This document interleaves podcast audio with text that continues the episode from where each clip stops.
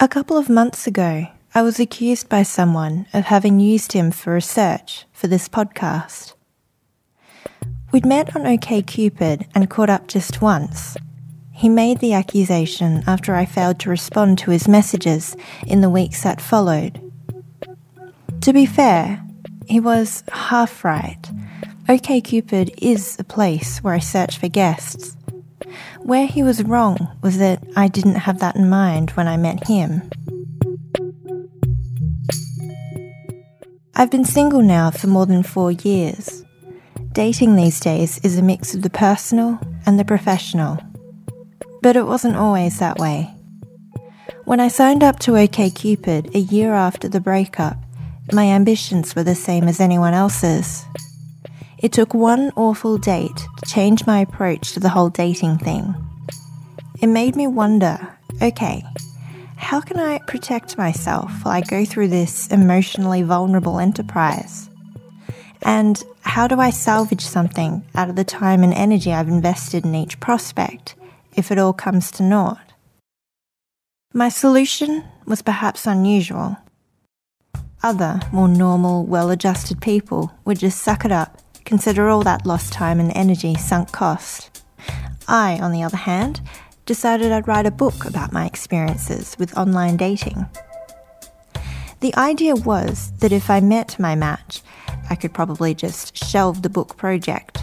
But if I didn't and embarked on a string of not great or flat out disappointing dates, well, at least I'd get a few stories out of it. Anyway, the book didn't really pan out, and I didn't go on too many second dates but my approach to dating persisted. Which brings me to this episode. It was a Wednesday night when I spotted his post in the personal section of Craigslist, Canberra. Dinner date required Thursday night, the heading said. In the post, he said that he was 33 and looking for a female who was capable of holding a conversation. I hit the reply button. Andrew emailed in the wee hours of Thursday morning. He explained that he was travelling to Canberra for work from Sydney and that he was staying at the pavilion where he'd already eaten everything on the menu. He said there was honestly nothing sinister behind his intentions. He signed off and left his number, and with some trepidation, I called it at lunchtime. I put my chances at 99% that he would flatly reject what I had in mind. Andrew was friendly on the phone. After a bit of small talk, I told him about Love Canberra. Then I asked if he would be okay with me recording our not quite date for the podcast.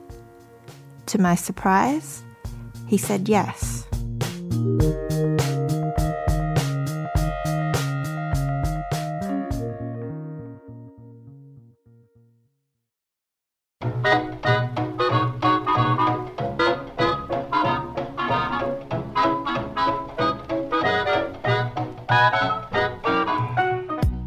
Welcome to Love Canberra, a show about love. And it's one of those, he looks into her eyes and she looks into his, and they just know, and it's beautiful. Sex. I was so turned on by the scene that I actually came. And relationships. Sometimes it just feels right. Here in the heart of the nation, I'm Ivana Ho.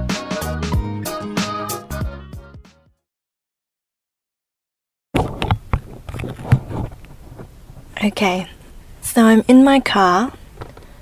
I'm in the parking lot just behind the Canberra Centre. It's 6:59 and Andrew says that he's outside of Shorty's now. He's wearing a silver jacket. Okay, I'm going.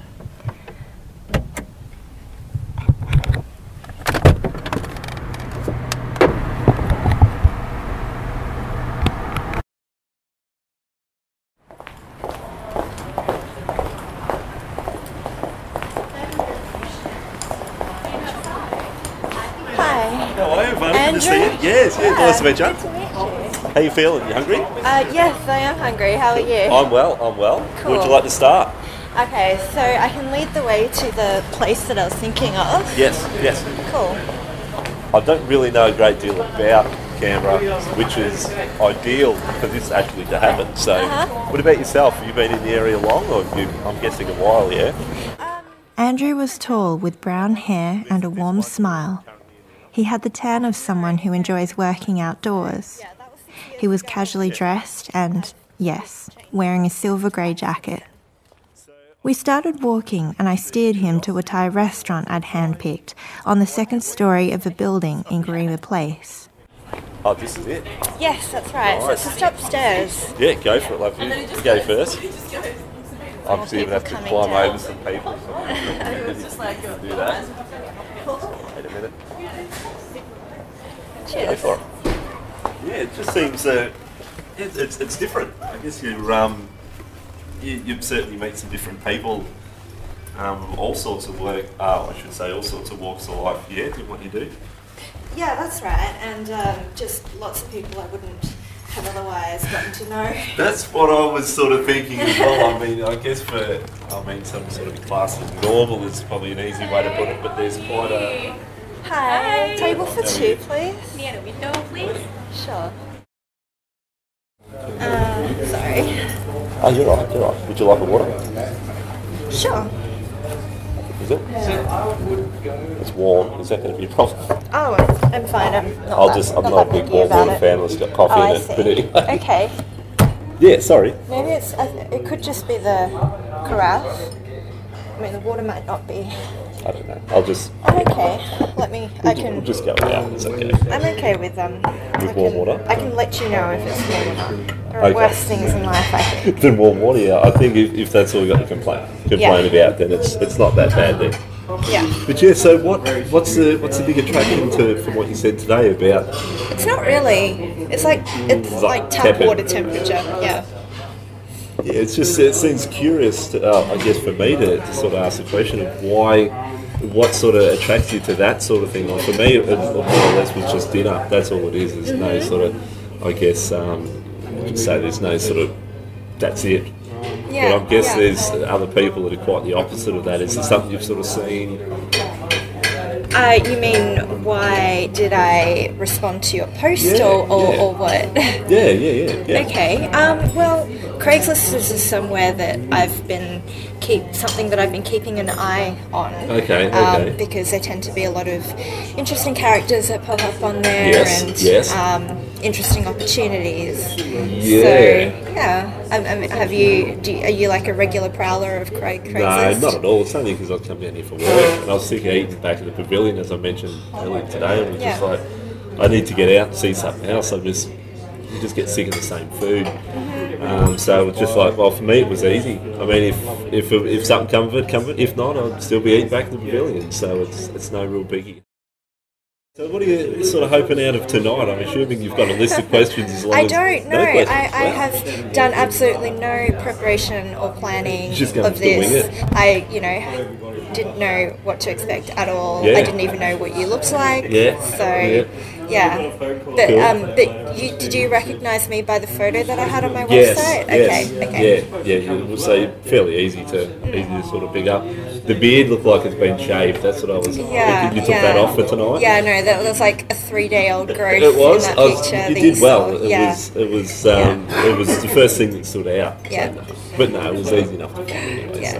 Okay. But it was good. Yeah, and and so um, I was I was a little bit curious as Yes. to why you posted the ad like the day before you wanted the company. Was that because you only just found out at the last minute that you were coming down here, or you only just the idea only occurred to you? Hey, maybe I should try to find someone to hang out with. That's pretty much about it. I mean, for me, it's just easy just to go, bam, just do it. Rather than I'm not one to sort of wait a week. I'm, I'm generally sort of pretty busy um, when I'm back in Sydney. So for me, it's just like, oh, I'll throw it out there. If something comes, it comes. If it doesn't, it doesn't. Um, so it was just easy. Just one of those things I didn't expect anything um, in return, and I'm sort of thankful that.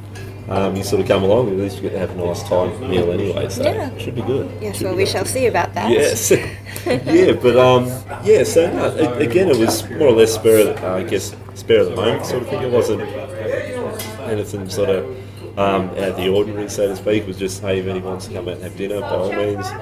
um, just do it. If not, don't. Get it. But you um, were specifically seeking female company, were you? Yeah, I'm, I'm not a big sort of male intimacy fan. Uh, I don't mean that to sound as it does, but I mean I've, I've got heaps of friends back in Sydney that I go, um, male friends have, have coffee with and catch up. Good friends of mine. So um, I think it's just nice to have a, a, a female to have dinner with, Okay. even if it is just that. It doesn't matter. So.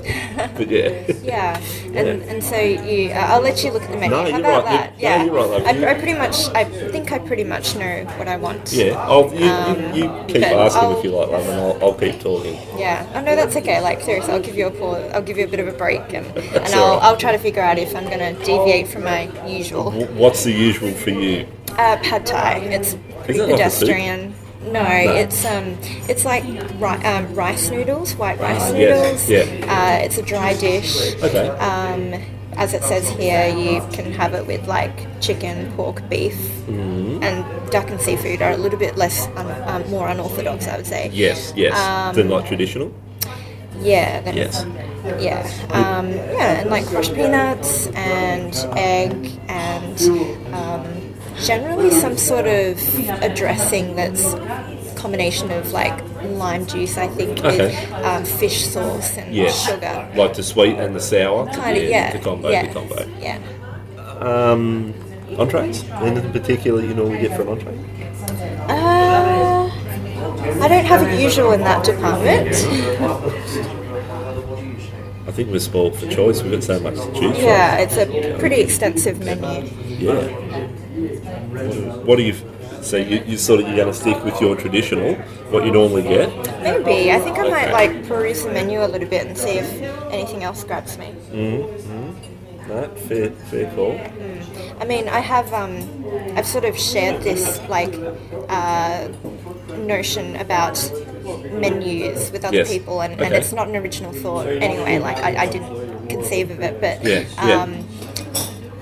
The generally the first thing that kind of grabs you in, in like the initial like 30 seconds of looking at the menu is what like 90% of the time what you'll end up ordering end up getting. um, even if you spend like a further 10 minutes browsing through the menu and you know thinking long and hard about it like 90% of the time you'll return to that first choice It's a waste, in other words. i guess so So But- 30 seconds is that's so you get it's like three seconds a page to, and then it just stands out. Yeah, yeah. I mean, Wow. well, sometimes like you know, you know that you're not in the mood for rice, say, and so you'll just yeah. jump to the noodles, or like you know, you're not a seafood fan, so that that cuts out some pages. It cuts out quite a Yeah. number of pages. No, that's that's an interesting way to look at it. I've never looked at it like that.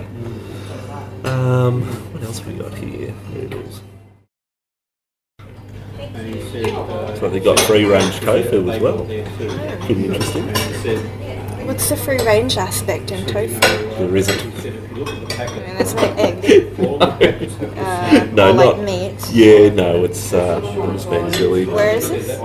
Where is the tofu? You won't find there is tofu, but Yeah. the free range I put in, it's not Okay, you can't okay. actually. Okay, he got me there. You know how when um, you know, like two people don't really know each other very Yes. well, and then they don't like can't um, detect when they're making a joke like a because they don't know their Yeah, sense of humour. I think that is that moment. Yeah. That is that moment yeah. right there. Yeah. But no, that, that that's fair. That's fair. Maybe just the chicken satays and. Would you like? And I'm just thinking of either the chicken satay or the um, mixed entree. Are you pretty easy with what you're um, what you're after? Um, yeah, chicken satay sounds good. You, like, you can get two mixed entrees if you want. You got spring roll, chicken satay, fish cake, and curry puff. I'm not really big on the Yeah, curry good puff, the fish cake. Yeah. Yeah, what? so- Okay. Why don't we just go to satay and mixed entree? That that works. With satay, four of. Depends how hungry you are, really, too. Yeah, I mean, like, I could probably only down, like, two of the chicken satay skewers and, yeah, and just my, just my meal. my We main might meal. just go chicken satay then. Sure. Cool, cool, done. And what are you doing as your main? Um, that's a good question. Um, Andrew went for the soft shell crab, garlic and pepper, two pages in, menu item number four.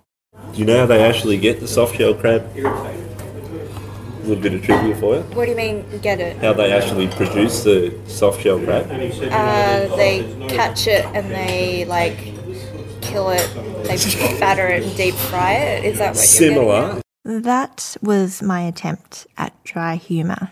similar, Okay. but how they actually get the soft shell crab side of things is they put them under a UV light and it causes them to shed their hard exterior, Oh, leaving okay. the soft exterior, soft interior, I should say. Wow, That's, that's cool. What a reliable source tells me. I've never looked at. And, exactly. and, and so what? Like the like their um, shell just kind of like flakes off or something? I believe so. I've never actually proven it at home, um, but that's that's what I'm told. So Okay. Well, If, if I do try, I will let you know and say yes, that is right. I think it needs to be myth busted. After our soft shell crab bit, Andrew jumped immediately into asking me again about my relationship with podcasting. Because he didn't seem to want to leave any gap in our stream of conversation, I wondered. are you nervous? No, no, it's just okay. me. All right. you feel like tonight? um, uh, yes, we are going to get, if we can, please, the uh, chicken satay Chicken satay. as the entree. Yep. Um, I'll go with the. Bear with me for a minute. The soft shell crab, garlic, and pepper. Yep, sure. And Alana, you're going with the pad thai. Yup. Andrew just called me Alana. Yeah. So I'll grab the duck pad thai if I may. Duck pad thai.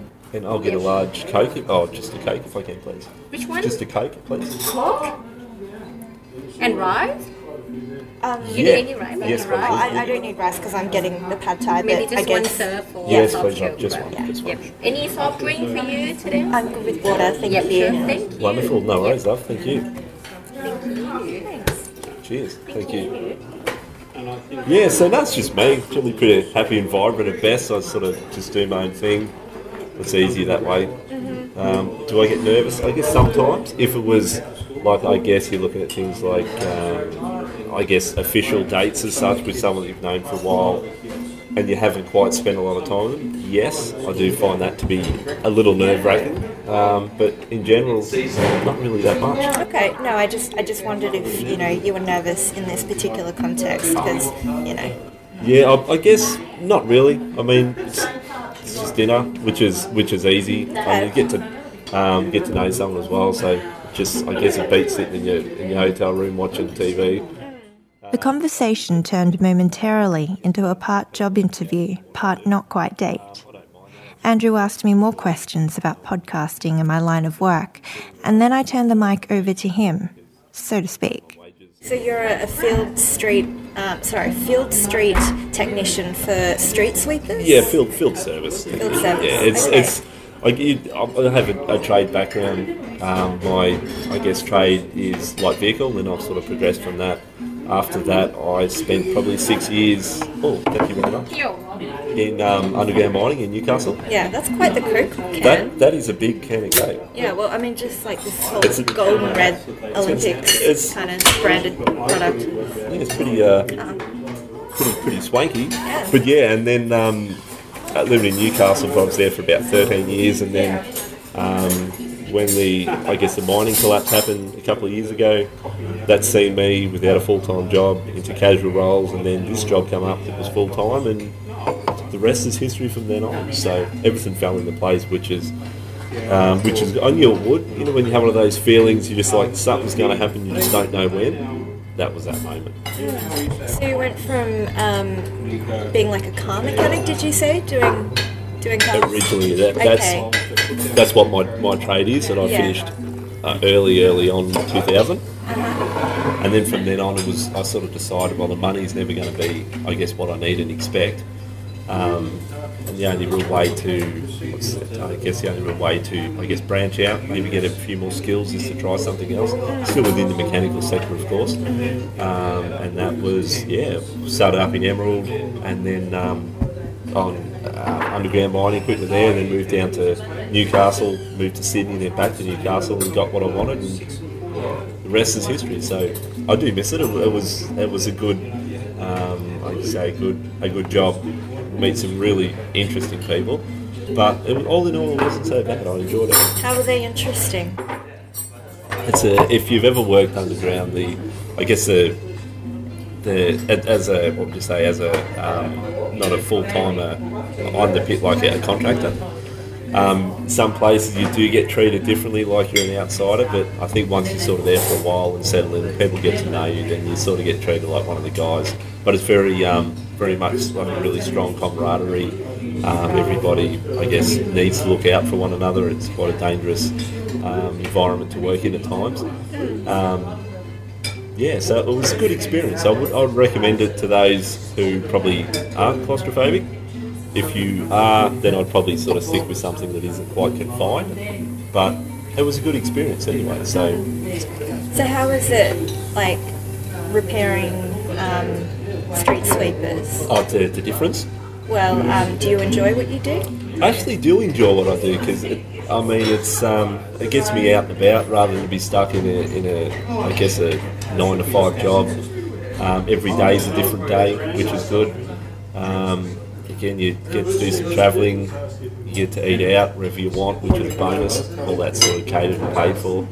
Um, so the work itself is, is not too bad. I don't actually I don't actually mind it's challenging um, which for me is, is what I need because how my mind works. I'm not a, a, simple person. I need to be sort of pushed and made to think and, and to try and sort of deduce what's actually going on and compare to what it's doing. And yeah, so it's good. But are the challenges involved with what goes wrong with a street sweeper compared to mining equipment? Like, are those challenges enough for you? Um, yeah, I, I, guess at the end of the day, if you look at it for what it is and you break it down, um, for what I do, basically is the same in terms of hydraulics and pneumatics. I mean, you've still got um, the principles there in terms of hydraulic operation, pneumatic operation, fault finding. It's just, I guess, a matter of understanding how a system is systems combined and how it works.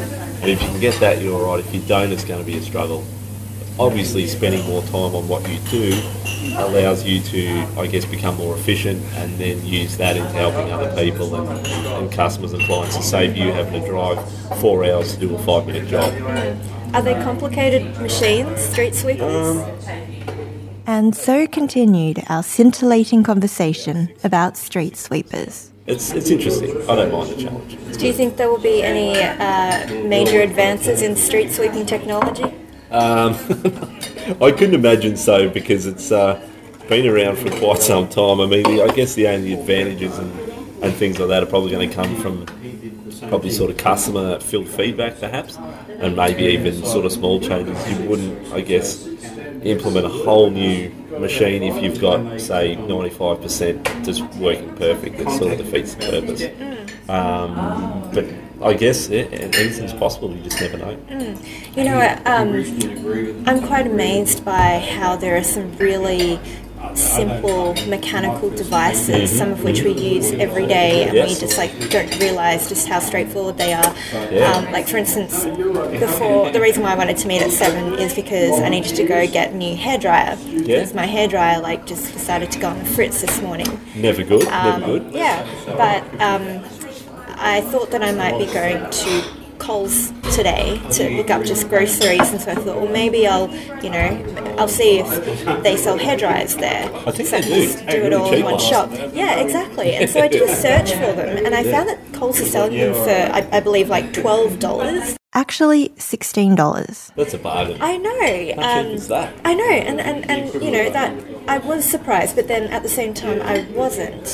Thank you. I guess not a GHD though. So you can't sort of no, you've gone no. from twelve to like two hundred and thirty. No, but um, but the reason why I wasn't that surprised yeah. is because um, you know they are at their heart very simple machines. Yeah. So they shouldn't cost that much to create, and they don't have that many you know small moving parts. I guess. Mm, mm. So, off the back of that, why is it? Do you think the GHD is so expensive? I do not know my hair dryers. I this is actually the first hair dryer that I've ever bought. Really? Yes. Um, yeah, the, the one that broke down today, like that was like the family hair dryer. Yeah. So I, I didn't. I the didn't heirloom. That. Yeah. How how old was it? Was it a really really old one? Oh no! I mean, I mean, I guess because I didn't buy it, I don't, you know, know the exact you age, just, but yeah, yeah, yeah. Uh, it'd probably be about ten years old, maybe. My father sent me to the high school. and I went- That's a fair age for a hairdryer. Most things, I think you'd be lucky if they last 10 years these days. Yeah, but I feel like things aren't made to last, and, and everybody says that. Mm-hmm. So, yeah. I guess if they made things to last, then they wouldn't have to worry about um, backup service and things like that. So you sort of, I think that's a fair, a fair market in itself. So I guess it's all about as good a product as you can make, but as cheap as you can make, and still working within that, I guess, margin. Um, in my understanding of it. Yeah. No.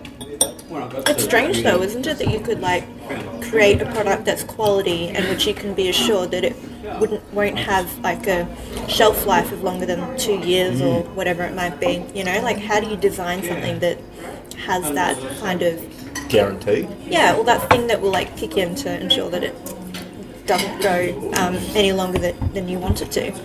Yeah, that's a. I don't know. That's a. That's a pretty good question. I guess sometimes, depending what it is, uh, I notice vacuums, Dyson's a, as a, as a, as a they're, they're where you want to be in terms of a vacuum. Um, I mean, it's. I'm not a vacuum expert. I do have a Dyson, and I'm not trying to sell it. Me too. Yeah. Um, and it's and I find them so much better in terms of reliability and, and suction power overall. So compared to um, some cheaper ones, which at the end of the day it, it is doing its job. Um, but I just find the, um, the the more expensive sort of mid to higher end vacuums generally last. Where you can look at things. Um, I've, I've seen sort of with fridges and freezers that's not always the case. Um, you can get some cheap ones that last quite some time. You get some expensive ones, and then you run into issues with your um, with worrying on early in the piece, and then so some. I guess it can be luck of the draw as well. So you're 33, is that yes, what you said? yes. Okay. What about yourself? How old are you? I'm turning 30 in October. Ah, the downhill run. That's right. I'm contemplating getting a tattoo actually. Done and done. What's that to say that I'm not 30? Well, And every it wouldn't say that, but I just sort of feel like I need to do something to mark the end of my 20s. Mm, Yeah. yeah, yeah, no, fair enough. It's probably the best years of your life gone. That's right. That's right. And you know it. You're already three years in. Um, Yeah, I know. It's it's it's not looking good. It's quite bleak. It is what you make it, though. It's good, though. Hmm. Um, I say with uh, what's that? With, with age comes wisdom. So, I mean that that's the small small win in itself. So it's something you get to look forward to. Okay. Do you think you've had a good life? Yeah, life is. I mean, it depends what you mean by good. It's been challenging, yes. Okay. Has it been fair? No. But I guess it, it is what you make it. Life is, I guess, if, if it is everything that you want it to be, then there's no real reason to push yourself. Um, if if there are things that are, I guess, left of centre from time to time, it does sort of make you think and reevaluate yourself and what's important. So it's all a learning curve. What about yourself? You have you had a pretty pretty easy run? Uh, I wouldn't say so either. Mm-hmm. Yeah. Yeah, you know, I mean, things have happened. Yeah. Um, Anything in particular that sort of that has shaped you to be the person you are today? I don't know exactly. I mean, it's hard to say, isn't it? It's kind of like, um, If it was one defining thing, it would be huge. Obviously, it's maybe a multitude of. well, I mean, Small. things have happened that would have shaped other people, but then Mm. it's kind of like there's also another part of you that determines how you will respond to those Yes. things and so then is it is it the case that there's like a static personality and then Mm-hmm. like a malleable personality that does get changed in response to events but then the other part of you that determines how you react to them in the first place True. Yeah. True. I guess that's always a difficult part as well, and I guess depending on the nature of what it is, the the intensity, what it is, and the reactions it causes from you is going to play a big important part into, I guess, into how you react and how you change. You may change, you may just sort of deal with whatever it is that you have to deal with. So it just depends, really, and I guess it depends on um, not just yourself, but I guess your ideals, how you grew up, um, things you find important. Is it something that is you can easily let go of? You're going to hold on to it a little bit longer. You don't know. And what about you so you said that things have been challenging at times Yeah, life is. I guess life is. Life's never straightforward. I mean, it, it, would it be good if it was? I'd, in a sense, it probably would be, but then With my interviewer's hat on, I was hoping Andrew would offer some specifics about the challenges he'd gone through. Instead, he answered in generalities, which, for a podcast, isn't very useful. So I tried again, this time from a slightly different angle and going further back in time. Do you think that you're the same person now as you were 10 years ago? No, um, I think I'll be probably ten years younger if that's the that's the case to look at. Um, no, definitely not. What it's 33, 24 what was I doing ten years ago? No, I'm definitely not the same person. Um, So, what were you doing and where were you 20, at 23? Newcastle. Uh-huh. I had what did I have to do with? Yes, I was in Newcastle. I had a fiance at the time. Wow. So that would have been Ah, yes. that was a big Thank fee. you. Thanks. Thank you.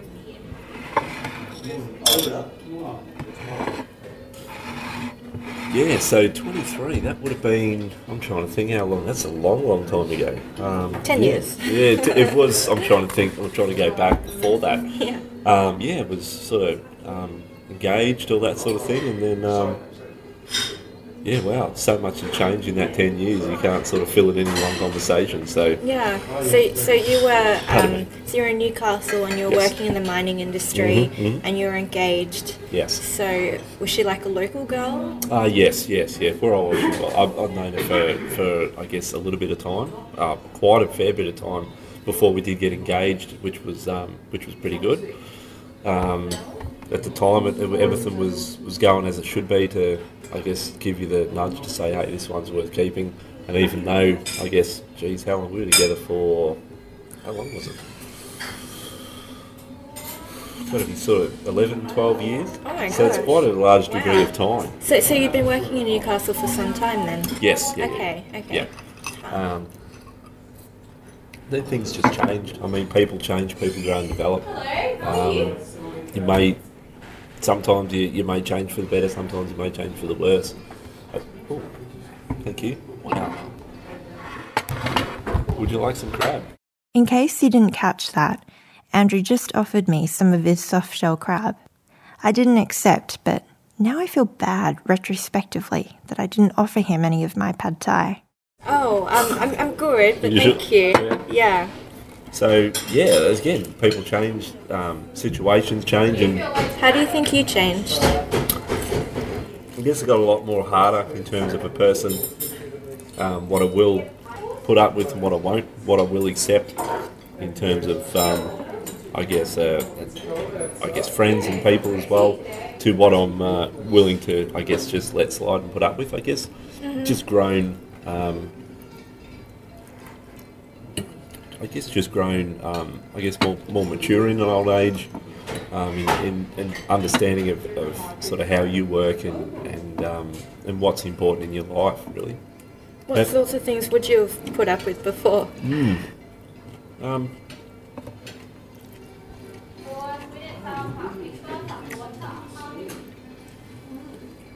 I guess I'm never one of those people to really sort of speak my mind, just sort of stay, I guess, passive in a sense. Um, I'm not a big confrontation person. I don't like it. Um, where now I've, I understand the benefits from it, and it's how you, um, I guess, come across in your conversation to I guess the situational environment that needs to um, need to have that I guess conversation in that makes a big difference. As the old saying goes, the message is the medium. If you can get that right, you're uh, generally pretty good. If you come in with a I guess an attitude or that people aren't going to hear the message, they're just going to see what's actually going on. Mm, Marshall McLuhan coined that. Are you really? Yeah. Wow, I didn't even know. I, I know that saying because um, of sort of counselling um, psychology student background, which is a very um, it's a very true saying. Very very true. Yeah, he was referring to um, like television and radio, Ah, s- and he ah. would have been fascinated if he'd been around for the dawn of the internet. Mm, Yeah. Oh my god, I'm so pretentious, I could die. Yeah, well, that's it. I, di- I didn't notice that. I remember reading it. Where did I read that? It must have been in some literature somewhere. How about yourself? How have you changed in the past sort of 10 years compared to have, have you grown? Do you feel you've expanded yourself as a person, as a. Um, you've made your mark, so to speak? Well, I think that I'd have to cast or wind things back further to maybe like 21 and say that I'm, you know, much more different than I was at 21 than 23.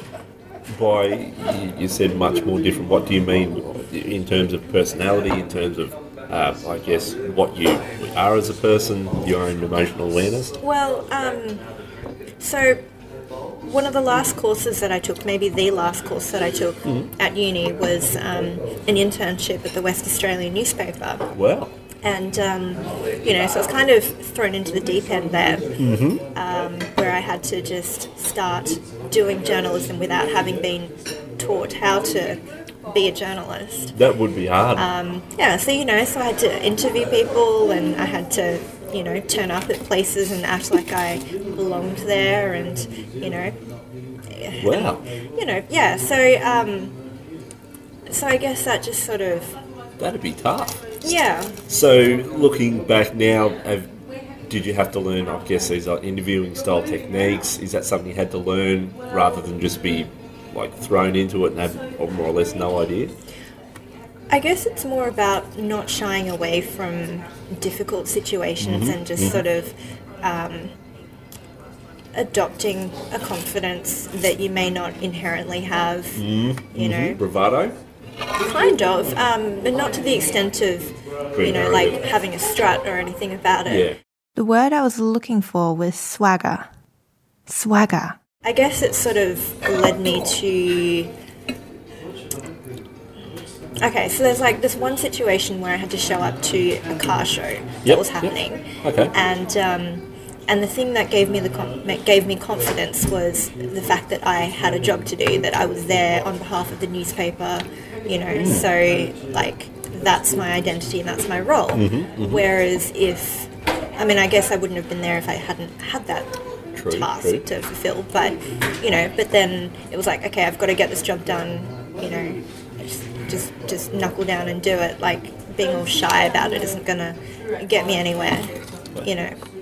Um, be, it's quite a uh, quite a big, I guess, set of shoes to fill when you sort of look at it like that. You sort of you could. Um, it's almost like you're stepping outside your own personal comfort zone to, to do it, but Hmm. Yeah. you, you're sort of driven to do Yeah, it. Yeah, but it's just you know, it's kind of acting in a way. You just play another role. You're, you're playing a role. You're take, taking on a different persona, and then yeah, and then so whatever happens to you in that other role, it doesn't affect the other you because you're compartmentalizing and keeping them separate.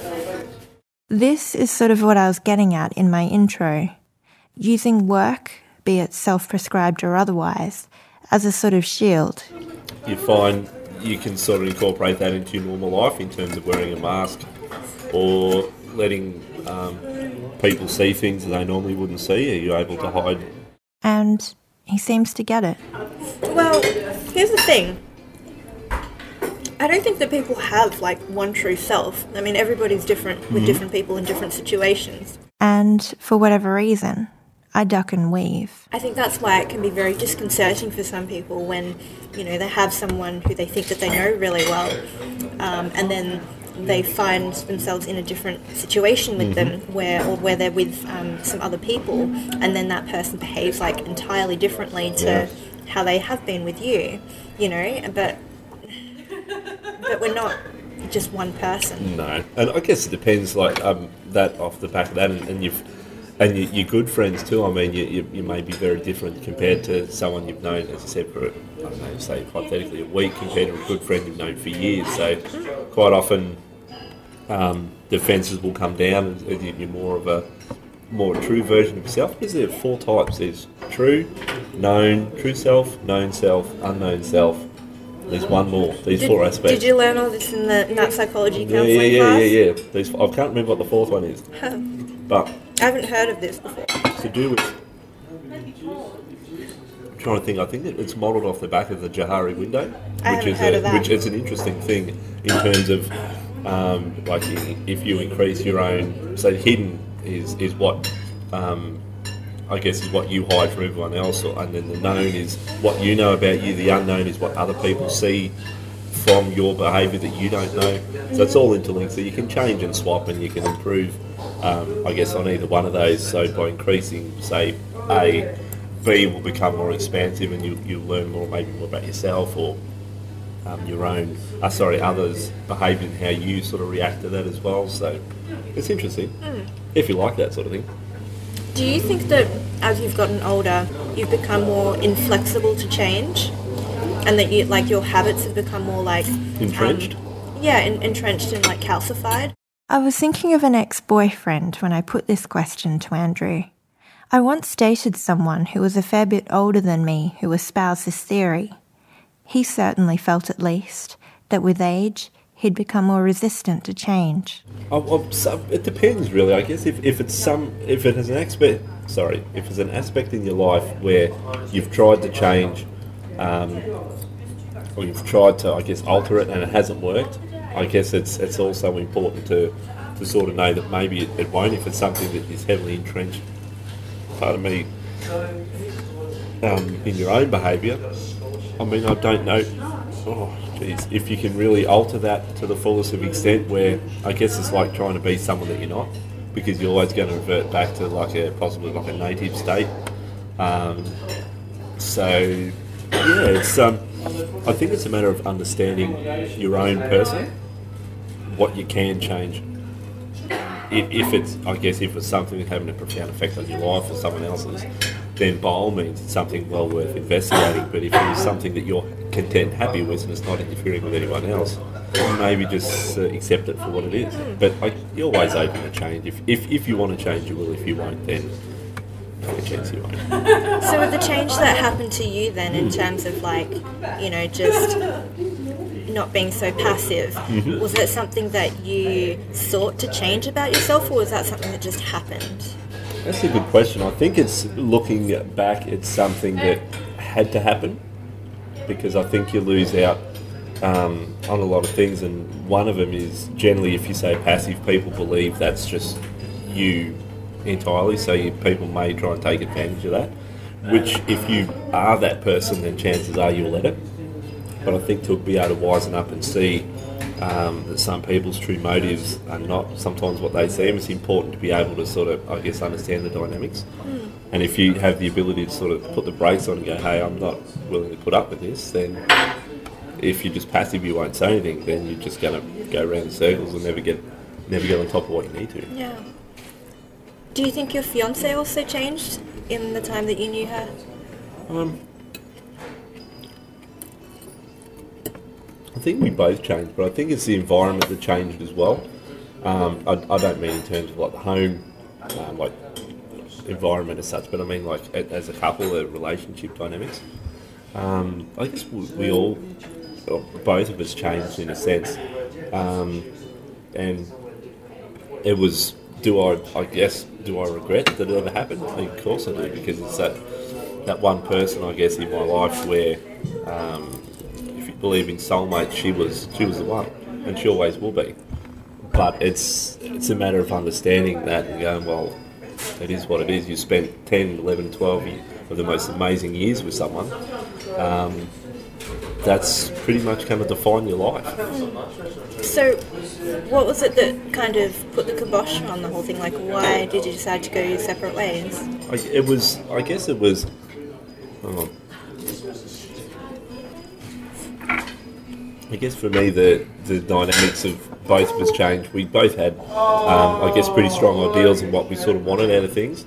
And I guess along the short it, we just grew apart. I mean, things sort of things cropped up as they do, but um, at the end of the day, we just we just grew apart, and we just sort of come to the realization that it just wasn't wasn't going to be. If um, I guess in hindsight, if I could look and change what needs to be changed for both of us back then, I wouldn't be having this conversation now because I probably wouldn't Yeah. be. I'd be who knows where I'd be. Um, but yeah, so I mean, it's just life. You got to live and learn. I mean, sometimes it's a easy lesson, sometimes it's a hard lesson, and if you can learn from either one, then you got the chance, I guess, to have your eyes open a little bit wider.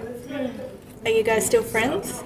Yeah, yeah. We'll, we'll always be friends, but I guess it's just not the relationship we used to have. We'll always be friends. We shared great memories together. And you, you can't take that away. I mean, but um, yeah. Um, do I? I mean, if she was ever in trouble, would I be there? Yes, but it, it's obviously not with the same, um, with coming from the same, I guess, position as what I was back then. She'll always be um, a very dear person in my life, and she knows that. Um, and yeah, so it's you sort of, I guess when you spend so long with somebody, you almost inherit them as part of yourself. So it was it was it was a good time. I I learned a lot over that time. Um, and yeah, for me, it's just just another journey through life. It's just who knows where it's going to take you. I've got no idea. What about yourself? What's your longest and I'm curious. Sorry. What's your longest sort of relationship? Are you married? Ever been or thought about it, or Am I married currently? Hmm. Nope. is it is it something you've thought about? Have you ever had the opportunity? Is it Uh, no, I've, I've never been engaged. Um, the longest relationship I was in was probably about three years, maybe. I don't know. Um, yeah. still a fair time? Yeah, except the people who I've ever seen, ever thought that I could be married to, um, I was never with them for very long. Mm-hmm. Like, it was only just like a very, very brief, thing. Yeah, but I connected with them in a way that I didn't with the people who I was in a relationship with for years. And um, I don't know, I guess in that time when I was in relationships, I just um, I, I sort of went from one relationship to another, and so Looking for just- something? well, not really. It was more that like I just didn't want to be single at that particular point in my life, and and that's why I stayed in those relationships for longer Yes. than I should have.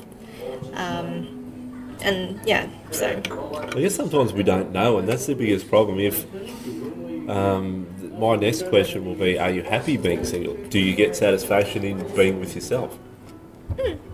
Cool. I think that's the important thing. If if you can't get your own satisfaction with being your own company, then you're probably going to be drawn into situations more out of, in my understanding, maybe more of being, say, from a needy perspective. I need this sort of fulfillment rather than I'd like it if it happens, it happens. yeah. I mean, from time to time, you know, like I wonder how long I'm going to continue to remain single for. Like it's, um, so my last, I, I, the last relationship that I was in ended in 2012. Wow, that's quite So- a that's quite a long time between visits. Yeah, um, yeah, but at the same time, I don't want to just jump into a relationship with someone No. who I don't really enjoy Yeah. spending that much time with. So, yeah. Plus, I also worry about whether, you know, like sometimes I have worried about whether the longer I stay single, The harder it's going to be to give yourself to someone. Kind of, yeah. Um, just in terms of like me being so like not having that much room in my life for somebody else. Like I used to have, um, I used to have birds, right? So Wow. I've had birds like What sort of all birds? my life. Um, so my first one was a lovebird. Nice, nice. Um, and then when I got older, I um, just had like cockatiels and more lovebirds. Um, and my last lovebird died, no, my last cockatiel, my last pet died, um, I think it was last year in January. Sorry to hear that. Is that good? Thank you.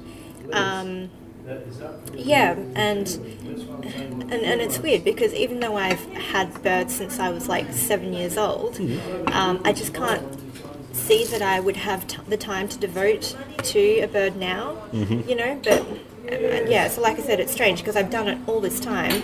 I could probably accommodate one, but when I play out the scenario in my head, You're that busy. yeah, I just can't seem to figure out how I would how I'd fit her in and still be good to you know be a good pet owner. No, I think it's brave to look at that, especially when dealing with parrots. I had um, uh, parrots when I lived in Newcastle, so the dependency, they're quite a dependable, um, I guess, a, an animal that needs, you're part of the flock, so they need to be with you. If they don't, they quite often get aggression, um, feather, feather plucking and things like that. So, understanding that from what you said is, is pretty interesting as well once you sort of start those habits, it's quite difficult to break out of them as well. Um, but yeah, no, I can't say I've ever had lovebirds. I mean, I've had macaws and things like that. I want to get a big one. Um, again, when the time is right, just be something um, something pretty cool, I think. But, What happened to the parrots though? Because parrots live a long time. well, they, they didn't die. That when um, my fiance and I separated I couldn't have them where I was. I didn't have the room, so she she has them. Hmm. And if something ever happens to her, touch wood that it doesn't, then they come back to me hmm. um, because. I mean, we've sort of, they're like our kids, the kids we never had. When did you last see your parrots? And what, what, so how many are there and, and what are their names? Hmm. There's one, two, three, four, five, six. There's um, one that we Wait, hand- six? You have six parrots? Yeah, one we hand raised, Oh my gosh. and his name is Stanley. Um, there is who else is there? There is two pairs. There's two pairs. There is um, what's their names? I'm trying to think what it is. I think it's um, apples because of his colour, but he it was his name when we got him. Apples. Apples come in all sorts of colours, so what He, he- he's a Granny? Smith, but it's, it's a bit, Okay. bit weird to sort of call him a Granny Smith as an odd name. Yeah. it. In saying that, if you choose to, then It's an odd luck. name for an apple. It, it is, yes. Yeah. No, it is. Um, so there's, um, so there's apples is a male. Then there is another female we hand raised, and her name is Baby Girl. It's just what stuck with her. Just what seemed, seemed to work. Um, there is There's another female parrot whose name is Moby, and another pair called Hector and Harriet. We talked a bit about them, and then we talked more about other bird stuff. So what is it that you like about birds? I don't know. I guess I've always had um, a thing for exotic animals. I do have a dog. She's a Neapolitan Mastiff, um, which is different again. It's not like a normal dog you see walking around the street. There's sort of very, very few. Um, so for me, it's just I don't know. Just just to be different rather than have Labrador or have a Staffy. Get a Neo. Okay, okay. So it's just exotic pets as opposed to like seeing something in birds that you particularly like and, Yeah. and connect with. I do like um, uh, uh, parrots. Um, I guess sort of ornate intellectual ability. Very intelligent animals. Very um, I guess under underappreciated in a sense. They're not just birds. Um, but I don't know. I really don't. I don't think I can sort of single out one particular thing that makes me sort of go, "That's why I like them." I mean, it's just a the, the, the, their traits and how they are is just appealing, and I guess it's I don't know. It might come from a, as a place of being needed in, in some sort of deep-seated satisfaction of your own. I don't know. I'm not sure. To me, the difference between um, the way that I engage with birds and engage with other animals, I find that that's about the same as like me connecting with one person and not another. Yep. Like I don't know, like a lot of birds, I just tend to particular types of birds more than others, but Yeah. with a lot of birds, I just find that I. Um, what? Sorry. oh no no you go Sure. ahead yeah yeah you have you have that piece Andrew again offered me some of his soft shell crab, and again, I failed to return the offer. It's strange that that was sitting on a pool of liquid, actually. you know, that makes the crispy It's, got, so it's, crispy. it's gone flaccid, you could say. Yeah. It's not so crispy anymore. It's just crab. Yeah, that's right. um, yeah, I don't know. Like, I just find that you know, birds seem to hold my gaze a little bit more, and we seem to sort of communicate in Mm-hmm. like on a deeper level. Yeah, than than bunnies or other animals. Yeah, I guess it's it's it's it's interesting to sort of try and I guess pull apart and go, what is it that for me that I guess attracts me to them? And again, I can't sort of pick one thing. I mean, I guess it's it's probably it's a challenge because it's not you can own a dog, you can feed a dog, and it does its thing. Where birds, you can feed birds, but the reaction of them when they don't get what they want. I mean, dogs will, as you know, dig holes, chew clothes. I remember birds will just attack you. so, and they're very, they're very, um, I guess, very curious. Oh, curious as well, but also your own curiosity can get the better of you when you're trying to sort of, I guess, play with them and they don't want to, and they, and you miss the cues and you get bitten and you go, well, what did you bite me for? And you sort of have to think back and go, oh, what what behaviour they were they wing flapping? Were they um, hissing? Obviously, the hissing is going to stand out pretty pretty easy. Yeah. Um, but yeah, things like that. Again, I just think they're very underappreciated as animals. Do you know if dogs have sort of like self engage in self harming behaviours when they're unhappy, in the way that birds do? That's an interesting dog. Um, I don't know. I really, really, I'm not too sure about that. I know out of boredom, it's, you'll do um, dig holes and things like that, but in terms of self harm, I don't really. I can't say I've ever, I've ever heard of it, but in saying that, it doesn't mean that it doesn't happen. Have you heard anything about it? I've got no idea. I haven't, which is why, you know, as someone who's never owned a dog before, Hmm. like I've never really looked into the subject, but, you know, I mean, we were just talking before about how when birds feel bored or frustrated No. or whatever, they will, you know, feather Pluck. pluck and Mhm, all that sort of stuff. Yeah, I, honestly, I don't know. I've got no idea. But my my big she's a big dog, and they are massive are big, big dog. Um, but just a very, very placid, loving dog. They're just a, just a big goofball. They drool, they snort, they sneeze, they they um, snore badly, hellishly badly do they snore. But very lovely dogs, very lovely. Do you think they're too trusting with people?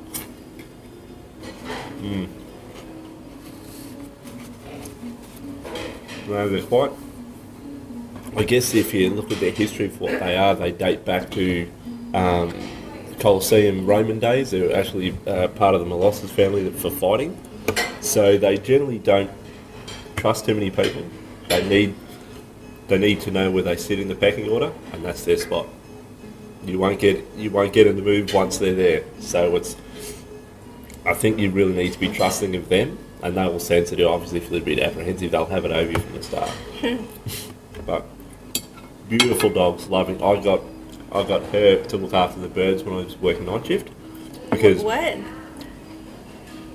I got my dog to look after the birds, and I bought her to look after the yard and to make sure no one jumped in the fence and uh, jumped in the yard tried to steal the birds.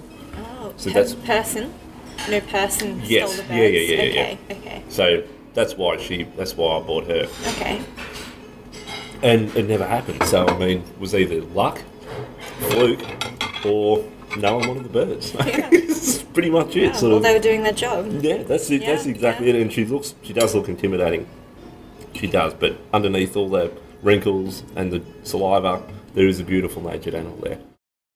Retirement plan for me would be what I need is six six macaws. I need two uh, uh, uh, blue and green, or green and gold, if they may be called. Two scarlets, which are the red ones, and two. Um,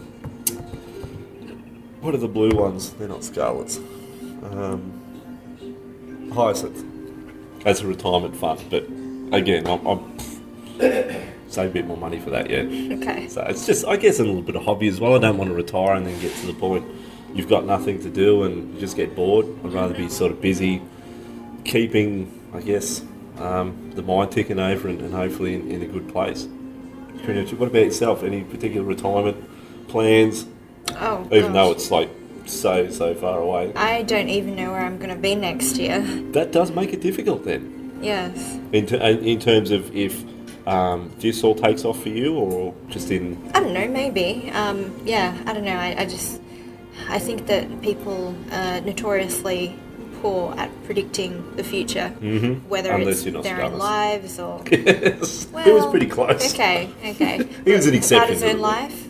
I don't know if it's about his own life. though. Yeah. who Yeah. knows? Who knows? Yeah, and you know about the economy, about lots Yeah. of things. So yeah, I think people are bad predictors, bad Mm. forecasters. Do you think the economy's in, in your own idea in a good place, or not in a good place, or it's still? Do I think that the Yeah. economy is okay? Yeah. Okay. Brace yourself as two uninformed people proceed to hypothesize about the banking system and the particulars of the GFC. If you suspect this might cause you to throw your phone across the room, or worse, unsubscribe from my podcast, fast forward about 10 minutes.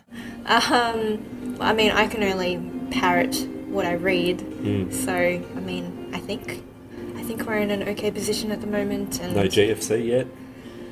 Well, I, I watched The Big Short over the weekend. Mm-hmm. Um, and then I did some reading about the real life people that the actors were playing. Mm. Um, and the person who Christian Bale's character was, Mm, yeah. was based on. Um, Is that a movie? yes. Yeah, yeah, yeah. I Yeah. think I've. Yeah, it sounds. I don't know if I've seen it, but I've seen the shorts or something to it. I can't really remember. Okay. Yeah. Um, so yeah. So he certainly thinks that um, you know another one is fairly imminent. Mm-hmm, And that was, I think, the article I read was like, um, like last year or something. So. Yeah, let's I hope not. I think there's a lot of places in the world, as you, as you know, where the um, look at the like Greece, what happened with those guys. Mm-hmm. Do you know if they're still going with their issues with the, with their money and all that sort of in a huge debt too. Oh yeah, absolutely. still going? Of Yeah. course, it's yeah. That's they're Never not, got they're not going to get out of that anytime soon. Damn it! Don't go to Greece then. Yeah. It's never good. I guess we're, we're sort of weathered, possibly here, because we didn't. I mean, I know when the the mining, I guess sectors, I guess disbanded, collapsed, whatever you'd want to call it. Um, there was quite a, a ripple effect, and then it seems that it was it was weathered, and then um, people are back making money again, which is good. Good for the economy and good for people. So Yeah, I Um, mean, I don't think that economic growth is happening at the moment. not in leaps and bounds. No, no, at the same stage, but you know, we're we're keeping steady. Mm, Yeah. Ramping up. Well, I think we've still got a AAA credit rating, which is good. Yeah. I'm not a big finance person, but I, when you hear things like that, it must be good. Yeah, but then I mean, but one of the things that um, you know, The Big Short was talking about. Um, what is the big? Is it a show or is it a? no, no, it's, it's a film. Ah, th- that's what it was with Christian Bale in it. Big, Yes, yes, yes. yes. Now I know. Now I know. Yeah, yeah, and so you know, one of the things that um, one of the messages that you came out of um, from watching the film was that there were a lot of um, god, I don't even know what the word is. What do we apply AAA credit ratings to? Like, um, it's like more of like the finance. No, hang on. It's. Um,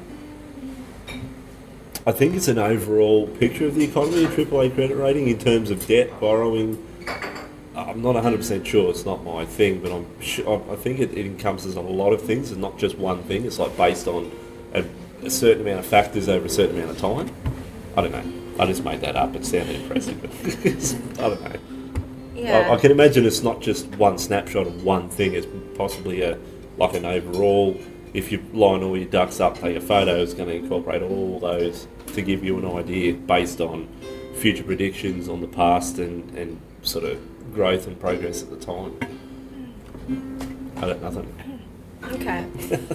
It would make more sense than to base it, at, at, in, in my understanding, a, a, credit rating on one particular item out of the economy when the economy could be um, multifaceted, could be made up of half a dozen or a dozen. It's hard. Well, I mean, I'm thinking that credit ratings generally apply to people and institutions, right? And then, Yeah, like, and they're people and institutions that have the capacity to take loans, and then Yeah, that's where the yeah. credit rating becomes useful, where, like, uh, you have some sort of a marker of how likely your money. Um, how likely you are to get your money back, and then if you've got a AAA credit rating, then um, you know you'll be able to get loans at lower interest rates because Yeah. the risk is lower. Yeah, I think it, that's a good question. I think it would come back to that for sure. It'd have to have, there'd have to be something that be divisive from a AAA to an A. I'm, I'm not sure the scales, but there would have to, as you said, meet certain factors and criteria for that to happen. I don't think you just wake up and go AAA. Yeah, yeah. Feel like it. Yeah, I mean, so there's like the theory of, um, you know, credit ratings in Mm. terms of what makes something AAA, but then what the Big Short was talking about was that that's actually uh, bunkum, where a lot of um, credit rating agencies like Standard and Poor's Mm. were giving out these ratings, and um, it was basically just a rubber stamp Ah, to anyone who wanted one. yeah. So the, it, it almost looks like it, it wasn't, say, um, they just handed them out. You Yeah, that's right. one. So it just didn't mean anything. So do you, has that? Do you think, in your own opinion, has that all sort of changed? We continued on this topic for some time. I'm going to skip over that and jump to another part of our conversation. It's like anything, really. I mean, if you you sort of think it would happen to you, like getting in your car and driving, say here, for instance, you get a crash, you get a lost a wheel. So, right before this, Andrew and I had been talking about people's assessment of risk. How people always think that the worst thing that could happen won't happen to them, it'll happen to some other random person. He's responding by saying that if we were too preoccupied by these concerns, it would be paralysing. Anything can happen, but you don't think of the million things that could happen, otherwise you never get in the car. Yeah. So it's just like you just I guess it's it's when your numbers up, your numbers up. Obviously you don't want to put yourself in a position where your number's going to get called sooner than later. Um, yeah, you just I mean there's always inherent risk no matter what you do. You're walking down there, good trip down the stairs, could even the weirdest things could happen. How do you want to go? Um, preferably not. If I, I don't know. That's a very good question. Um, I don't know if it was me. Probably. I mean, my dream car is a Bugatti Veyron. That's what I want. Uh Um, probably would be driving that. Okay, so you'd be driving that when you have like this, um, what's his face? Um, who was that actor in Fast and the Furious? Paul Walker. Yeah, yeah. So you'd have like a Paul Walker type accident, and Yeah, but as long as it was quick, I mean, I wouldn't. yeah, and I, I, it seemed to be quick for him. except when he was burning. It's Oh, okay. not a very. I, I, didn't know that about that part. Apparently that's what was said. Who knows? But yeah, probably Okay. that or. I mean, that's. I mean, it's, it's never pleasant for those who have to clean up like that, or just falling asleep and never waking up. Something simple. Mm-hmm. Um, what about you? Well, um, uh, so You could on a podcast. You could just cark it. That's it. Be the longest podcast in history. what do you mean? You're just doing your podcast. And, How would it be the longest podcast ever? Because like 'Cause you it's, couldn't it's turn not it off. live. No, but it'd run out of battery. oh, yeah. if you live with and and there's like storage space. Uh, so, well, so- obviously it's going to be completely and utterly full. Yeah. Yeah, I mean, I think the difference is between like how would you end your life or how would you Are want you- to go. You're talking how you're ending from a suicidality point of view. Suicidality. Pretty sure that's not a word, Andrew. Let me check. Or is this a well, I don't know. Like, I guess it's a bit of both in a in a way. Like, hmm. Okay, I stand corrected. It is a real word.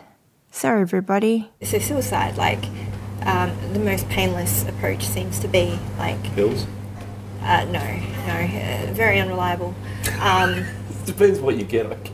Very unreliable. no, um, Fair enough. morphine. Yeah. Yeah, that'll- morphine. Um, yeah, but then how would I choose to die naturally? I mean, I guess like how many people really die in their sleep, right? Mm, And and you know, and that's a good question. and I think that in some, and I think that in cases where that's happened, like you, you suffered from like a stroke, like Yeah. yeah, like a heart attack of some sort. Um, but then, what age would you have to be for that to happen to you Any age. in your sleep? Are you healthy? Do you smoke? Do you drink? What do you? Yeah. I mean, obviously, if you if you do things like that, it's going to increase the chances. Of course. You can be early and have a stroke, a, a, a brain hemorrhage, Mm-hmm. a blood clot. Mm. Just Yeah, but then it's likely you would have been suffering from like a multitude of other things True. beforehand. In which case, like you know, you were suffering anyway, and so Yeah. the death component is just one it's finite. additional. It's just like, eh, we'll just finish off now. yeah, pretty much. It's interesting when you look at it like that. I don't sort of think you'd really have an ideal way to sort of that you'd want to, pardon me, die a sense. Because when it's when you're dead, it's pretty much it. That's game over. Um, for what we know, I mean, you could go to heaven with a bit of luck. It'd be a nice place, or who knows where you'd end up. You just don't know until it happens. If you get to come back and enlighten someone, please enlighten me so I know. Okay. Yeah, but um, yeah, you just I guess live every day as it comes and, and enjoy it. I mean, you're gonna have good days at work and have crap days at work. You just like any day, you, you might just have one of those days. then you got to try and get yourself off the couch. You've got other things to do. If you're tired and you want to just wind down, that's pretty much an ideal place to do it. You can. I think we're going to be kicked out. So, Andrew just asked me there, quietly, if I thought we were going to get kicked out of the restaurant soon. This was an hour and a half into our not quite date, and we were the only people in the restaurant, apart from a lone diner with a copy of the Canberra Times. Yeah, there are other people here. He hasn't really gotten that way. Yeah, so that um, far into his meal. yeah, it's sort of He's got like a whole newspaper to read. He's doing well. yeah, um, so yeah, it sort of really depends, and, and um, yeah, just watch a movie, just kick back at home, or chat with mum, see what she's up to, spend some time with her, and make sure she's in a good place. Where is your mother? Oh, I live with mum in Sydney, Oh, so I okay, moved down okay, from I. Newcastle, and I moved in with mum and her partner in Sydney because it's too expensive to get a place there Mm. on your own. We pay pay there six fifty a week, um, which is yeah, it's sort of half my paycheck. So I can't really sort of I wouldn't waste it rather putting a mortgage or anything. Yeah, so we sort of. Are you close to your mother? Yeah, very. Yeah, she, she's a good egg. She, Okay. um, yeah, so it works out well. I mean, we just all, all chip in and um, split everything thirds or, or, or quarters if there's another person living there. So, um, yeah, no, she does everything. She's pretty good. What about your father? No, not not um, not at all. He's a bit of a douchebag. Um, I mean, he's, he's an alcoholic. I, I don't drink, and it's not for that purpose. I just don't like it. Um, but he's just not a very nice person at all. Just a, again, just a douchebag. We sort of split very early on in the piece. I can't remember. I was too young to, to remember. It was the best thing we sort of did um, in terms of, I guess, for the family um, and for mum's sanity and and as well. So it was um, it was what needed to be done. So I mean, sorry. Damn phone interrupting us at a crucial point in the conversation. Well, that didn't leave a message. That was really important.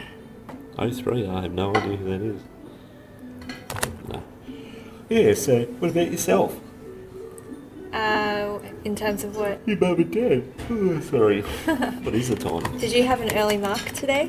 Um. No, I, I woke up at um, quarter to five. Oh yeah. Well, okay. Yeah. and then I had to, so I was in Sydney, then ended up leaving home about 20 to 6. Yeah. And then got down here about 10 to 9. And then sort of finished work around about, what time was it? I think when I messaged you it was about, it was about 4, up past 3 or 4 o'clock. Okay. So it was, I had to finish what I had done down here. Uh, sorry, what I had to finish down here. She's I'm yawning now, sorry. Um, yeah, so that was pretty much it. It was a full on day. Monday, I drove to Canberra, then returned home because I needed um, parts. Tuesday, drove to Canberra, returned home all in the same day. And then Wednesday, I had to do a few jobs in the city, and then Thursday is now. And then Friday, I'll um, Friday I'll sort of drive back home and let the, let the weekend begin. So you come to Canberra a lot? Um, I have been a lot lately, so um, I'm sort of thinking, what is it?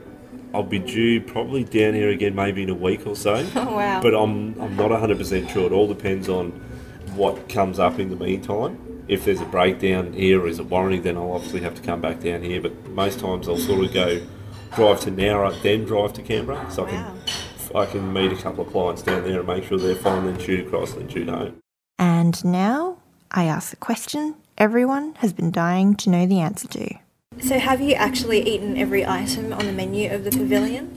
Pretty much, there is what I call the poor section, where you get like your basic schnitzel and all that, which isn't as good as what the restaurant section is. Yeah. Um, the restaurant section, I haven't eaten everything off the menu, but that the lesser menu, so to speak, I've eaten everything off it. Okay. Um, they do do a pretty mean cocktail.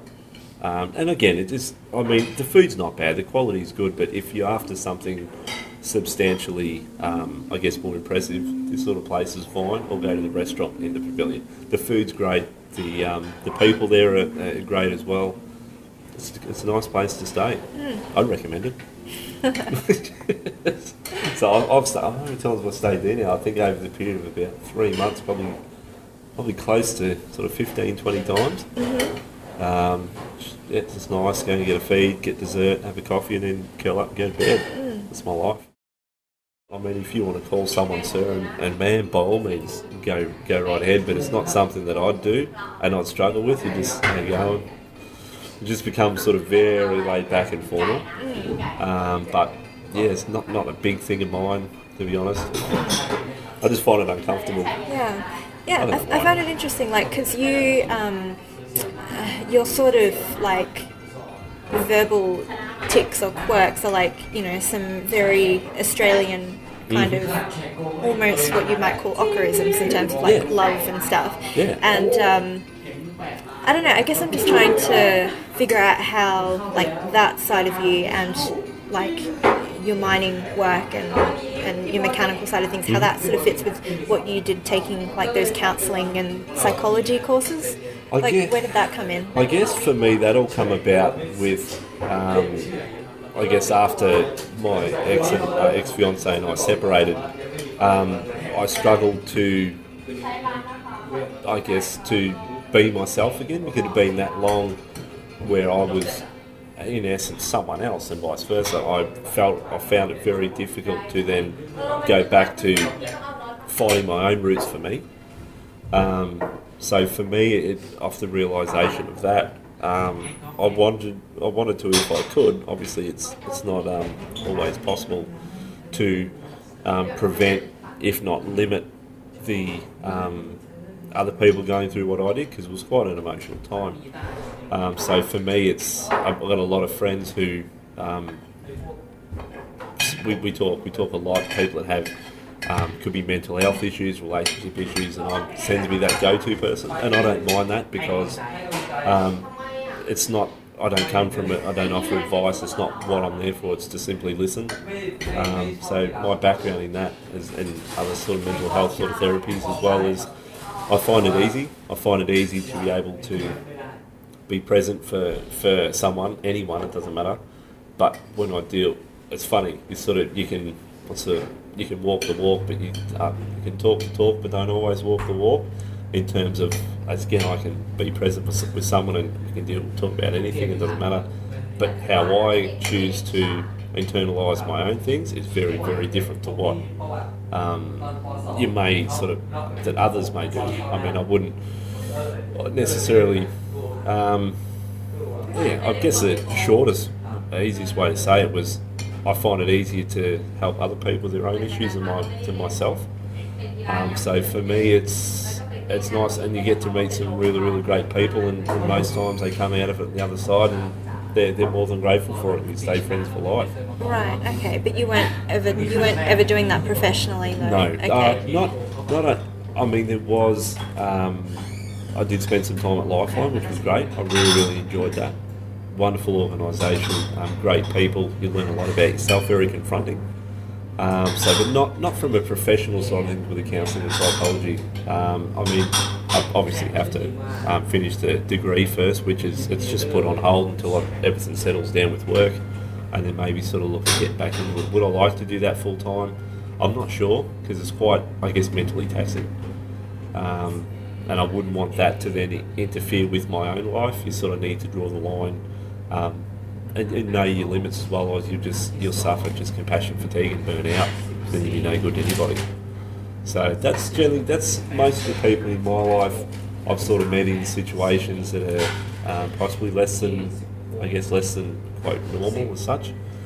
Um, but most times the people have the answers there right in front of them. They just can't see it till they, I guess, remove the fog and the sun comes out. And happy days. You know, um, when you said that word normal, that just reminded me back to um, that that took my mind back to the ad that you posted on, Yeah, on Craigslist, yeah. and What is said, normal though? Well, I mean, what were you thinking of when you were saying, "Oh, trust me, like I'm actually normal." I know it's hard to like believe To anything you read in Craigslist, Yeah. but seriously, look, if you're going to trust anybody, you can trust me, and that I, when I say that I'm normal, I'm normal.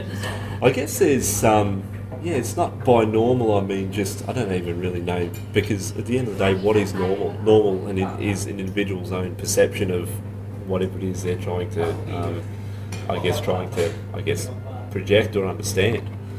Um, But what were you trying to persuade readers that you weren't? I guess just like weird, like some people that might have like um, um, uh, what's the word they might have like, underlying um, uh, like, notions. It might some people might think it might be more than just dinner. Um, it's just dinner. So it's just it's just I guess linear, just straight up and down. There's no surprises, nothing's hidden. Um, where some people may view the opposite of that, I don't know. I can only speak for myself. Um, but yeah, that's sort of that's the angle I come across. Did you get any other replies? No, yours was the only one. um, I'm, I'm not surprised. I never, I didn't hinge anything on it, on it, of course. I mean, if it happened, it happened. If it didn't, it didn't. It's no skin off my nose. It's, it's like, oh well, who cares? What if you'd gotten more than one offer, though? What would you have done? It's a good question. I guess um, I had to sort of try and piece the story together and find out time frames. Is it doable? Are they serious? Are they not? Um, and if it was two of the same, then have to make a decision. Just go, look, I'll just go with patient A. It wouldn't be Love Canberra without a question like this. When were you last in a relationship?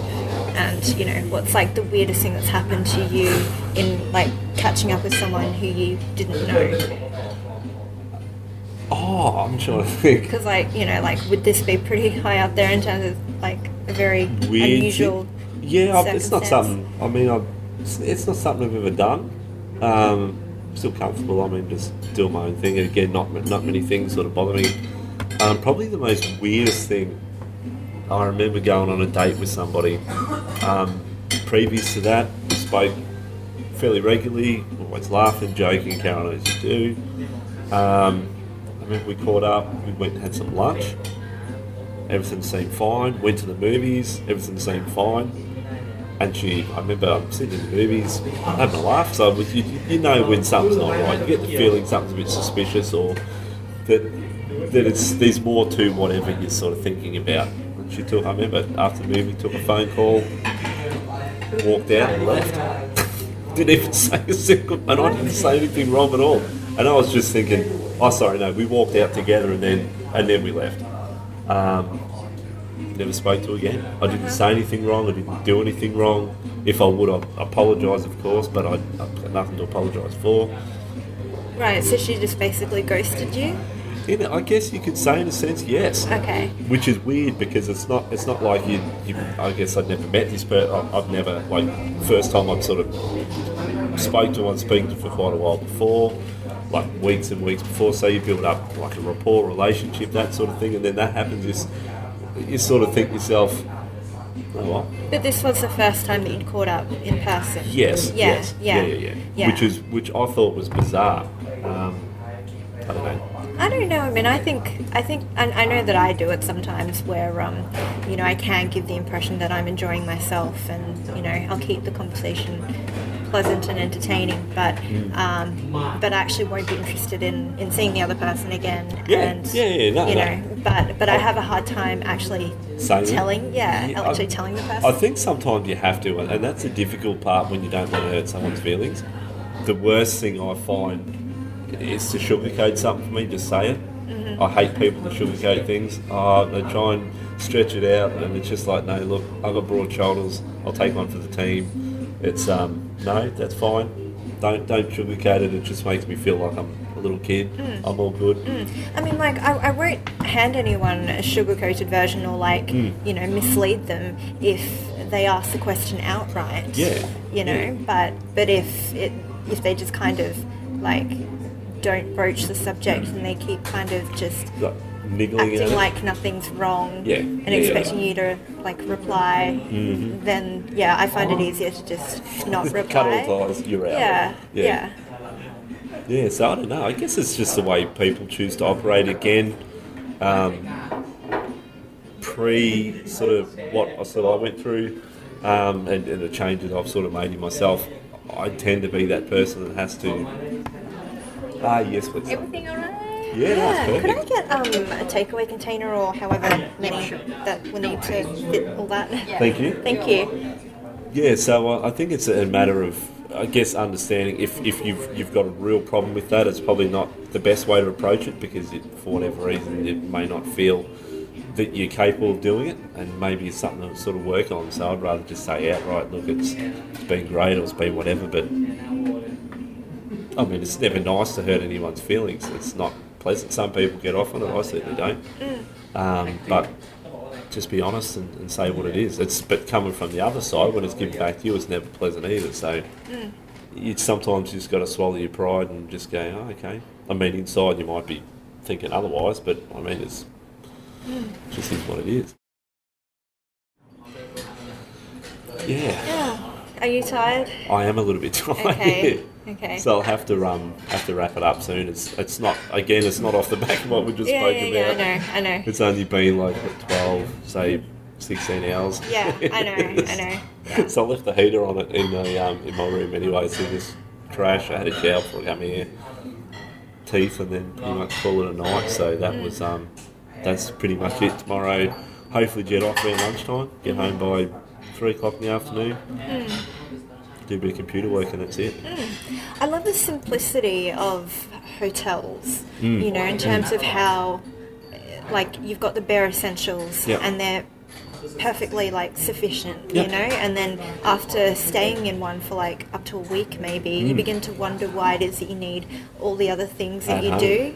Yeah. I've never thought of that to be honest. I've never, I've never ever thought that much about it. But when you when you look at it like that, it makes perfect sense.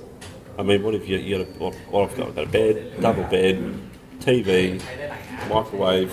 You don't use microwave anyway. Shower, toilet, um, the basics. Fridge. Fridge, yeah, Yeah, fridge. freezer, a freezer is really essential for me when I'm um, uh, going to be somewhere, particularly like if I'm like if I'm in uh, The desert, for instance. the states.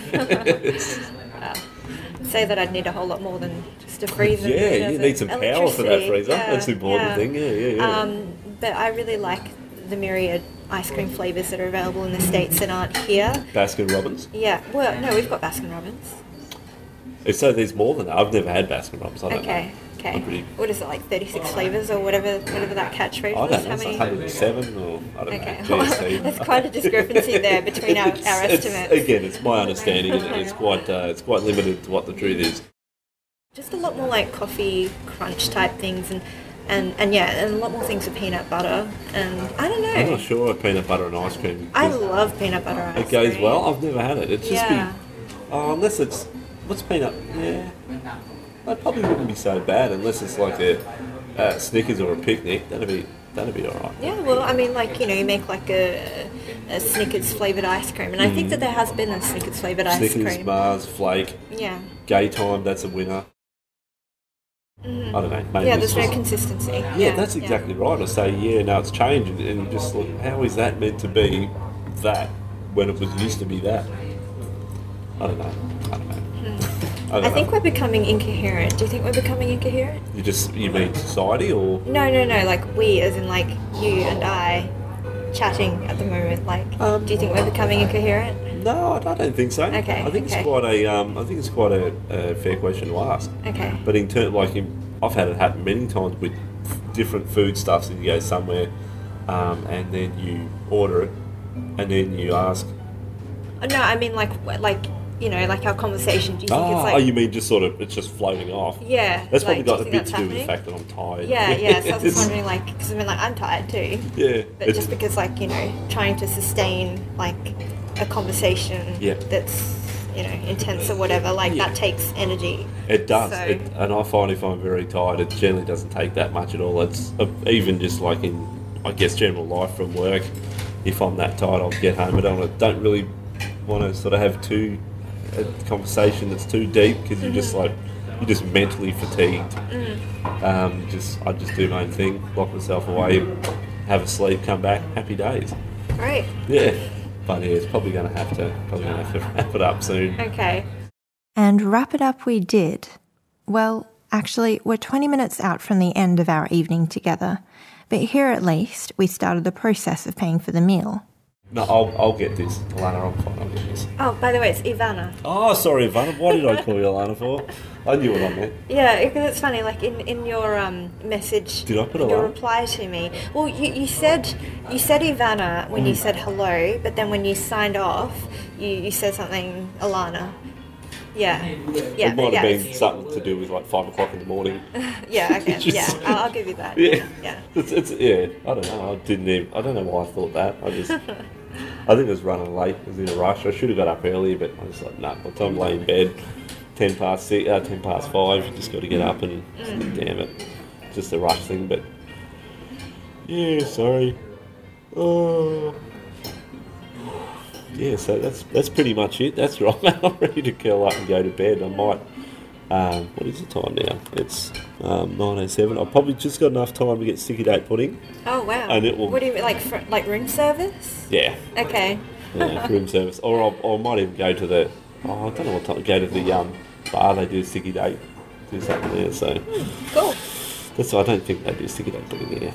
No. It doesn't strike me as a sticky date pudding place. That's the dessert menu over there. Coconut ice cream. Coconut. Affogato. Oh, that's char coffee. It. Yeah. coffee Uh, with it's it? it's like a very very small coffee. It's like one shot With a or biscuit or something in there? No, no, with um with a scoop of vanilla ice cream. Oh yes, yeah, yeah, yeah. I used to really like that back. It's in, pretty like, 10 strong too, ago. hey. Yeah, yeah, That's all right. yeah. I mean, like it's an intense, it's, an intense experience. It, it is, you, and you generally stay awake for quite some time. Mm. Uh, I think I need I need something substantial. Sago was nice, um, but I think I need a sticky date pudding. okay. that is, it's calling me. All right. Well, It's time. I'm not going to stand in the way between you and your sticky date pudding. no, I don't mean to sound so like No, no, it's fine. up for the sticky date no, pudding. no, It'll put me off to sleep. that's what you want. Yeah, no, definitely. What about yourself? You got to, have you got things to do now? You have to go home and Um, I've got a book that I want to keep reading, Mm-hmm. um, and I do have ice cream in my freezer. well, that just goes along the lines of sticky date pudding. Yes. What's the book on? Uh, so it's called. Um, uh, what was it? I think it's like Object of Beauty. Um, it's by Okay. Steve Martin, who Not is the comedian Steve Martin. Yeah, well, he's better known as the comedian actor. Get out, it's him. Yeah, yeah. Oh, wow. Yeah, Is it so biography? He's, he's no, no, no. He's an author as well as being an know. actor and comedian. Yeah, so he's, he's written like at least three books, uh, at Wow. least three novels, and then I think um, he's got like a non-fiction book as well. But I own his other two novels as too. So Wow. I, yeah. I think it's just about time for bed, Ivana. I don't mean to be Okay. rude. No, that's okay. Let, let's go. Oh, I've just enough energy, I think, to get a sleep in tomorrow, finish off what I need to, and then saddle up and go home. We wrapped up for reals this time and actually left the restaurant. Andrew paid for our meals on his own card, not the company card, and because he paid, I offered him a lift back to the pavilion. As long as it's not going to put you out, that's all. No, not at all. Not at all. Oliver Brown, now that's the place to be. Huh. It's like, do they have a Max Brenner's around here, or is that? Uh, yeah, there is a Max Brenner, but not in the city. Oh, so it's mainly like out of. Where, where would it be? Belconnen sort of way, or? Sort of like you, you probably wouldn't know yourself because you've been employed for so long. Yeah, I mean, but I have stayed in jobs that I didn't like. Yeah. Any Um, reason why I never changed? What do you mean? Any particular reason why you never sort of never got out of the job, so to speak, or is it something that you you felt you had to stay in because you didn't have another job, or was it a, a money side of things? Uh, well, I guess I always just sort of, from a security perspective, just, or you know, financial security perspective, Yeah. felt that I should stay in that role until I found something better. Yeah, yeah. Um, like you know, rather than just like quitting and then not knowing when where my next paycheck was coming. I think that's not a bad way to look at it either. I mean, especially if you if you run a, a one horse race. I mean, you've you've got um, your own, I guess, weight of expectation. The bills need to be paid, money in the bank. You need to have a bit of a safety net. What's that sound? Huh? Is it something that's just? Is it the heater? Can you hear that? Andrew was referring to the noise that was coming out of the car's air vents. Oh yeah, yeah. So is there something in the vent? Oh, Like, okay. it like- yeah, yeah. I, yeah, I just, I mean, it's it's kind of one of those like non-fatal problems. so I haven't gotten around to. I mean, if, if, if it's only going to be something in the heater, then I mean, I wouldn't stress too much about it. I think it's like a fan thing because it doesn't affect the thermostat. Okay. Um, but on the basis of that sound, I don't know if you're able to like diagnose what the issue is. It's sort of, is it gone now completely, or It's not there at the moment, but it might come back. it might just be? Yeah, it's sort of weird. It sounds like there's a cricket in there. Yeah. It does not sound like a cricket. What I sort of deem as basic, maybe not say to someone else, and vice versa in return. Mm, It's nice to, um, to everyone's got a story. yeah. And that's the interesting thing about it. If you don't have a story, then you may be a little bit full of shit. that's what I'm thinking anyway. It's a nice note to end on. Yeah, that's exactly right. Ivana, it's been great. Yeah. I've absolutely enjoyed dinner. Thank you very much for Thank that. you. Thank you very much for dinner. No worries. Have a um a good rest of the night. I'm going to go and see if I can get me some dessert. Yes, enjoy your sticky date pudding. Yes, I'll certainly try. Do have a safe trip home. Um, yeah, thanks again. Okay. You enjoy the rest of your night, okay? You take care. Thank you. See ya. Good night. Bye bye. Make sure I've got. Ear wallet, phones. Yes. Key. Thank you, buddy. All right. Take care. See you, Bye-bye. Andrew.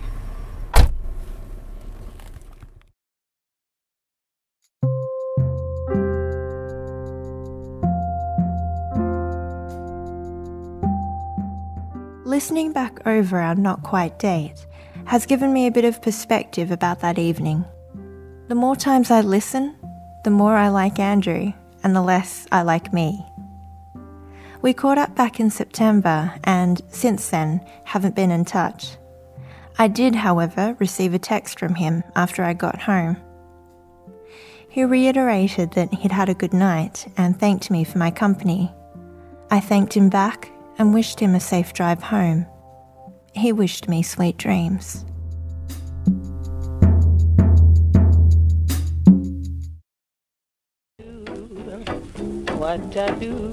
Love Canberra is written and produced by me, Ivana Ho.